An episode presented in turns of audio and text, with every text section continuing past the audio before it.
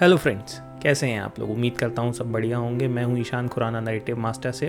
और narrative master है आपका one stop destination for all things past present and future हम अपने इस पॉडकास्ट में बहुत सारे टॉपिक्स के ऊपर डिस्कशन करते हैं। कुछ ऐसे टॉपिक्स हैं जो बहुत सालों से हमारे बीच में हैं, मगर उनके बारे में बहुत डिटेल में तो नहीं जानते, मगर ऊपरी ऊपरी ज्ञान से हम उनको संभालते और उसके बारे में डिस्कशन करते रहते हैं। तो हम यहाँ पर उन टॉपिक्स के बारे में डीप से स्टडी करते हैं और आपके लिए उसके कुछ अच्छे अंश आपके लिए लेकर आते हैं। तो चलिए, आज का भी कुछ ऐसा ही टॉपिक है जो है ब्रिटिश लॉज के ऊपर। ब्रिटिश लॉज आज भी हमारे बीच हैं, जबकि इंडिया को इंडिपेंडेंस पाए हुए सत्तर सालों से भी ज़्यादा हो चुके हैं। तो उन्हीं के ऊपर इस एपिसोड के अंदर आपको बताऊँ कि ऐसे कौन कौन से लॉज हैं जो आज भी हमारे बीच हैं और बहुत समय से हमारे बीच होने के कारण हमको मालूम नहीं चलता कि ये पहले ब्रिटिश लॉज थे और अब हमारे जो रोज़मर्रा के कानून हैं, उसमें इनको इस्तेमाल किया जा रहा है। तो चलिए, अब आज का एपिसोड शुरू करते हैं। तो इंडिपेंडेंट इंडिया के बर्थ के तुरंत बाद इंडिया को एक एडिक्वेट मैकेनिज़्म की ज़रूरत थी, जो कि अपने आप में एक्सेप्टेबल हो और सोसाइटी भी अपने आप में जो जाति, वर्ग और धार्मिक भाषाओं और समुदायों में अलग तरीके से बटी हुई है, उनकी ज़रूरतें और रीति रिवाजों को ध्यान में लेकर उन सभी को एक सूत्र में बाँध सके। उस समय की नई सरकार को ब्रिटिश का बनाया हुआ जुडिशियल सिस्टम जो एक तरीके का कॉम्प्रोमाइज़ फार्मूला था, वो उस समय के हिसाब से उनको बहुत सही समझ में आया और उन्होंने उसी को जारी रखा अपने सिस्टम में। यूरोपीय कल्चर और प्रैक्टिसेस में डूबे हुए इन लीगल कोड्स में कई ने खुद को भारतीय सोसाइटी में अपनाया गया और काफ़ी समय से एग्जिस्टेंस में रहने के कारण वो कॉलोनियल रूल खत्म होने के बाद भी, आज भी अस्तित्व में हैं।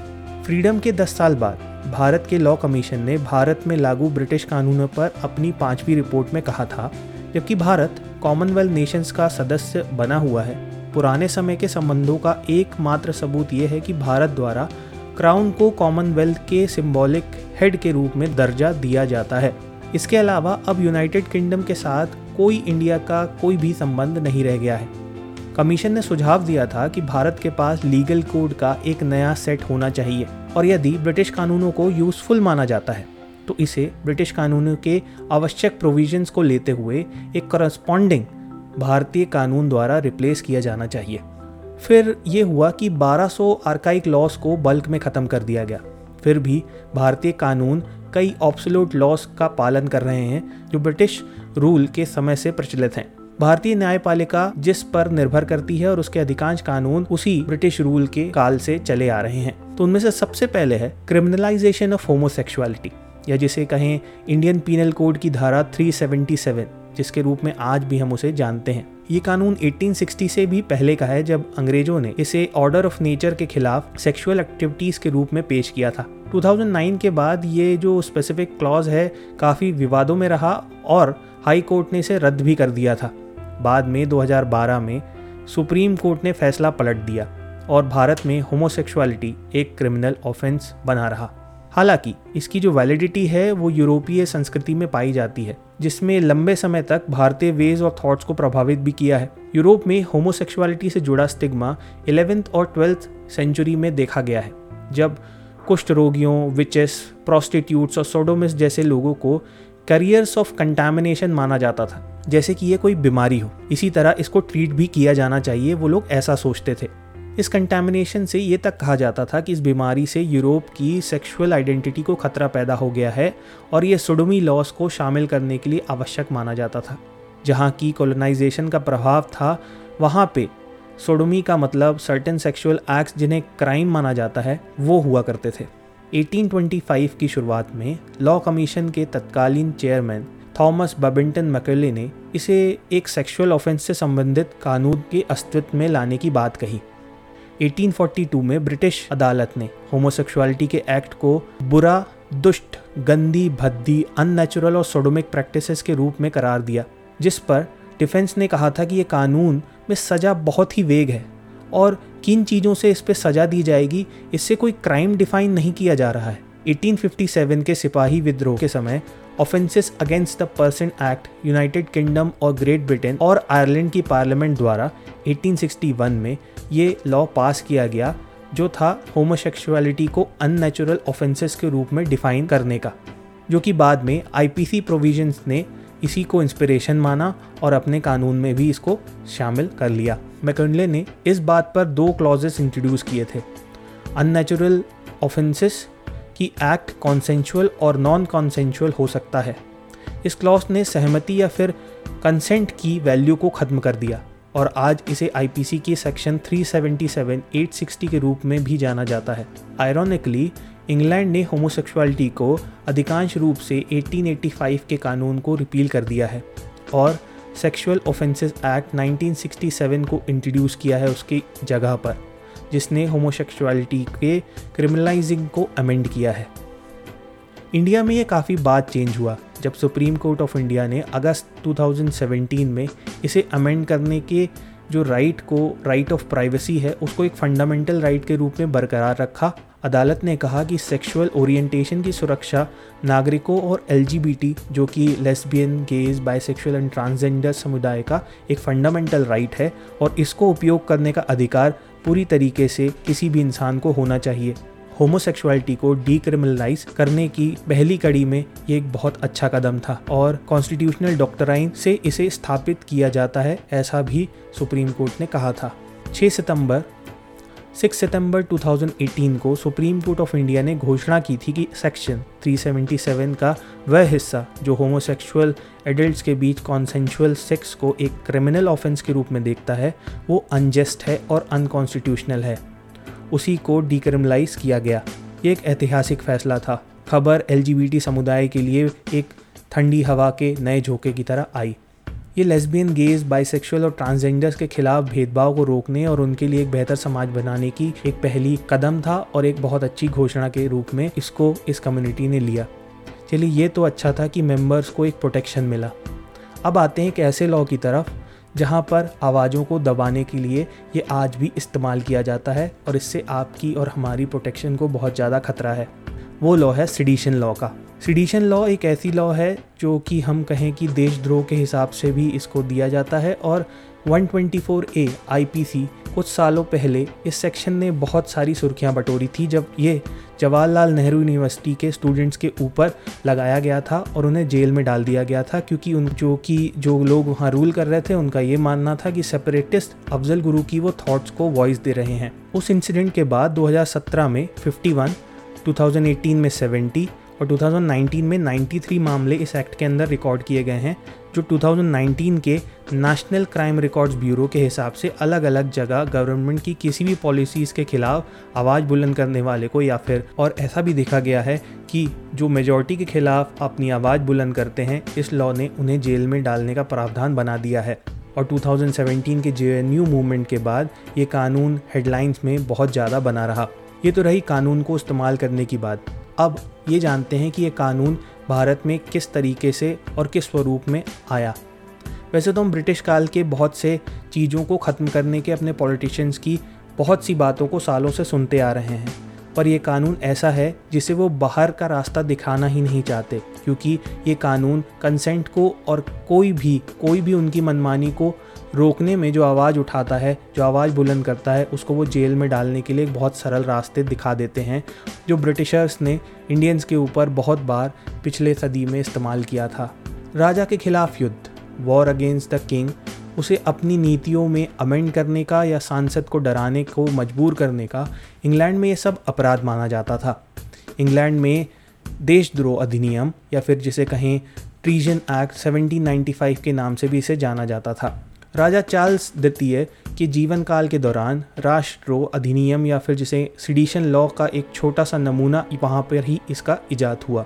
फिर वहाँ से वो निकलकर 19 सेंचुरी में भारत के इंडियन पीनल कोड की धारा 124 ए द्वारा डिफाइन किया गया। 1870 में ब्रिटिश कॉलोनियल सरकार द्वारा 124 ए की शुरुआत की गई थी, जब वो 19वीं शताब्दी के रेडिकल वहाबी मूवमेंट से निपटने के लिए एक विशेष सेक्शन की आवश्यकता महसूस करने लगे थे, जिसका नेतृत्व सैयद अहमद बेरेवली ने किया, जो पटना के आसपास केंद्रित था। वहाबी आंदोलन उस समय के अंग्रेज़ों के खिलाफ सबसे अधिक परेशानी करने वाला आंदोलन था। ये कानून कई कठोर और गंभीर कानूनों में से एक था जो उस समय किसी भी डिसेंटिंग ओपिनियन को खारिज करने के लिए लागू हुआ था। फिर मूल रूप से कानून 1837 में British historian politician Thomas Macaulay द्वारा तैयार किया गया था। लेकिन तब आईपीसी 1860 में इसे लागू नहीं किया, जो पता नहीं क्यों, किस कारण उसे उसे उस समय छोड़ दिया गया था। लेकिन फिर 1870 में सर जेम्स स्टीफन द्वारा फिर से इसे संशोधन द्वारा 124 ए डालकर फिर से नए और स्पेशल सेक्शन की तरह इसको लेकर आया गया। ये उस समय के किसी भी तरीके के किंग के खिलाफ लोगों के डिससेटिस्फैक्शन या फिर किसी भी आवाज़ को रोकने के लिए लागू की गई कई ड्रकोनियन कानूनों में से एक था। सबसे पहले सिडिशन के ट्रायल में जोगेंद्र चंद्र बोस को 1891 में इसी कानून के तहत गिरफ़्तार किया गया था। बोस जो एक न्यूज़पेपर के एडिटर थे, जिसका नाम था बांगो बासी उन्होंने एक आर्टिकल लिखा था जो एज ऑफ़ कंसेंट बिल के बारे में था। जो उनकी सोच के हिसाब से उनके रिलीजन और इंडियन सिस्टम को हर्ट कर सकता था। फिर इस सिडिशन लॉ में अमेंडमेंट हुआ 1898 में जो केस था क्वीन वर्सेस बाल गंगाधर तिलक का। ब्रिटिश सरकार ने दावा किया था कि शिवाजी द्वारा अफजल खान की हत्या के बारे में तिलक के भाषणों को पढ़कर पुणे के दो ब्रिटिश अधिकारियों की हत्या कर दी गई है। इस प्रकार जज कैची ने तिलक को काफ़ी लंबे समय तक जेल भेजने का प्रावधान किया था। सची के लिए सिडिशन का अर्थ सरकार के प्रति बैड फीलिंग्स और जो उनकी बातों की इंटेंसिटी को बिल्कुल भी नहीं समझता था और किसी और बात से उन्हें कुछ लेना देना ही नहीं था। इसका मतलब साफ़ था कि आप कुछ भी बोलें, उससे फ़र्क नहीं पड़ता। आप सरकार के खिलाफ कुछ भी बोलें तो आपको जेल में डाल दिया जाएगा। इस मामले के कारण 1898 में आईपीसी में अमेंडमेंट हुआ और स्केची की देशद्रोह की डेफिनेशन ने मकौली के धारा 124 ए में बदलाव किया गया। तिलक को दोषी ठहराया और 1898 में जमानत पर उन्हें रिहा तो किया गया, लेकिन 1909 में उनके न्यूज़पेपर पंजाब केसरी में फिर से कुछ एडिटोरियल लिखने के कारण सिडिशन के कानून के तहत उनको मांडले काफ़ी लंबे समय तक भेज दिया गया, लेकिन फिर बाद में रिहा भी किया गया और उन्होंने करीब करीब आठ से नौ साल जेल में गुजारे। सिडिशन को क्रिटिसाइज करने वाला एक और केस जिसका नाम था एनी बसेंट बनाम मद्रास एडवोकेट जनरल केस। भारतीय प्रेस एक्ट 1910 की सेक्शन 4 1 और 124 ए के समान ही इसे सीमित रखा जाता है। इस सेक्शन में कहा गया था कि मीडिया, जिसमें प्रत्यक्ष या अप्रत्यक्ष रूप से हेट को बढ़ावा देने की प्रवृत्ति है, ऐसा करने वाले की जमा राशि जब्त कर ली जाएगी। प्रीवी काउंसिल जस्टिस स्केची द्वारा दी गई पूर्व व्याख्या का अनुसरण करती है। एनी बेसेंट की प्रिंटिंग प्रेस की जमा राशि को जब्त कर लेती है।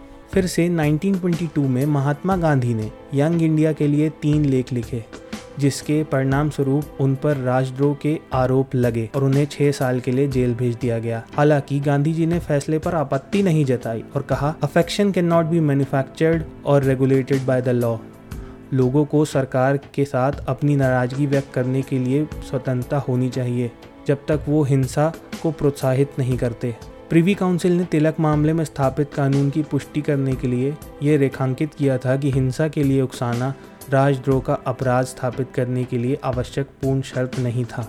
उन्होंने निष्कर्ष निकाला कि सरकार के प्रति शत्रुता की भावना या फिर हेट की भावना की उत्तेजना धारा 124 ए के तहत अपराध को स्थापित करने के लिए पर्याप्त थी। ऐतिहासिक रूप से कानून का इस्तेमाल राजनीतिक असंतोष को खत्म करने के लिए किया गया है।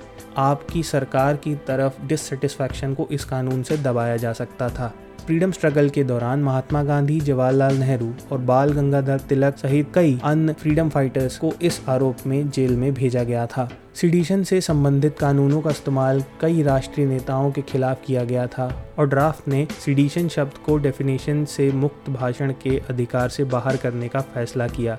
ये शब्द संविधान से तो गायब हो गया, लेकिन इसे फिर से 26 नवंबर 1949 को अपनाया गया और इस बार ये जब हमें नई जुडिशल सिस्टम की ज़रूरत पड़ी तो इस धारा 124 ए को आईपीसी में फिर से वापस बुला लिया गया। सिडिशन लॉज उन लॉज में से एक है, जिनके लिए शायद हमारे फोर फादर्स और कॉन्स्टिट्यूशन मेकर्स या फिर फ्रीडम फाइटर्स ने उसके अगेंस्ट में लड़ाई लड़ी थी। वो उन लॉज में से एक है यस और अब आज की तारीख में 2020-21 में हम लोग देखते हैं कि वही लॉज डिसेंट को ख़त्म करने के लिए इस्तेमाल किए जा रहे हैं। तो क्या ये लॉ आज भी हमारे बीच होना चाहिए या नहीं? और इन्हीं लाइनों के साथ मैं ये एपिसोड ख़त्म करता हूँ। तो दोस्तों, ये था आज का एपिसोड इसका एक और पार्ट है जिसमें मैं करीबन दो से तीन लॉज और बताऊँगा, जो आज भी हमारे इंडियन सिस्टम में प्रेवलेंट हैं और उसके होने और ना होने और उनके जो ओरिजिन है, उनके बारे में आपको बताने की कोशिश करूँगा। उम्मीद करता हूँ ये एपिसोड आपको पसंद आएगा और साथ ही साथ अपना आपको बहुत ज़्यादा ख्याल रखना है। अपना तो रखिए ही, अपनों का भी ख्याल रखिए। तो चलिए, अगली बार फिर से मिलते हैं। धन्यवाद सुनने के लिए। Bye and take care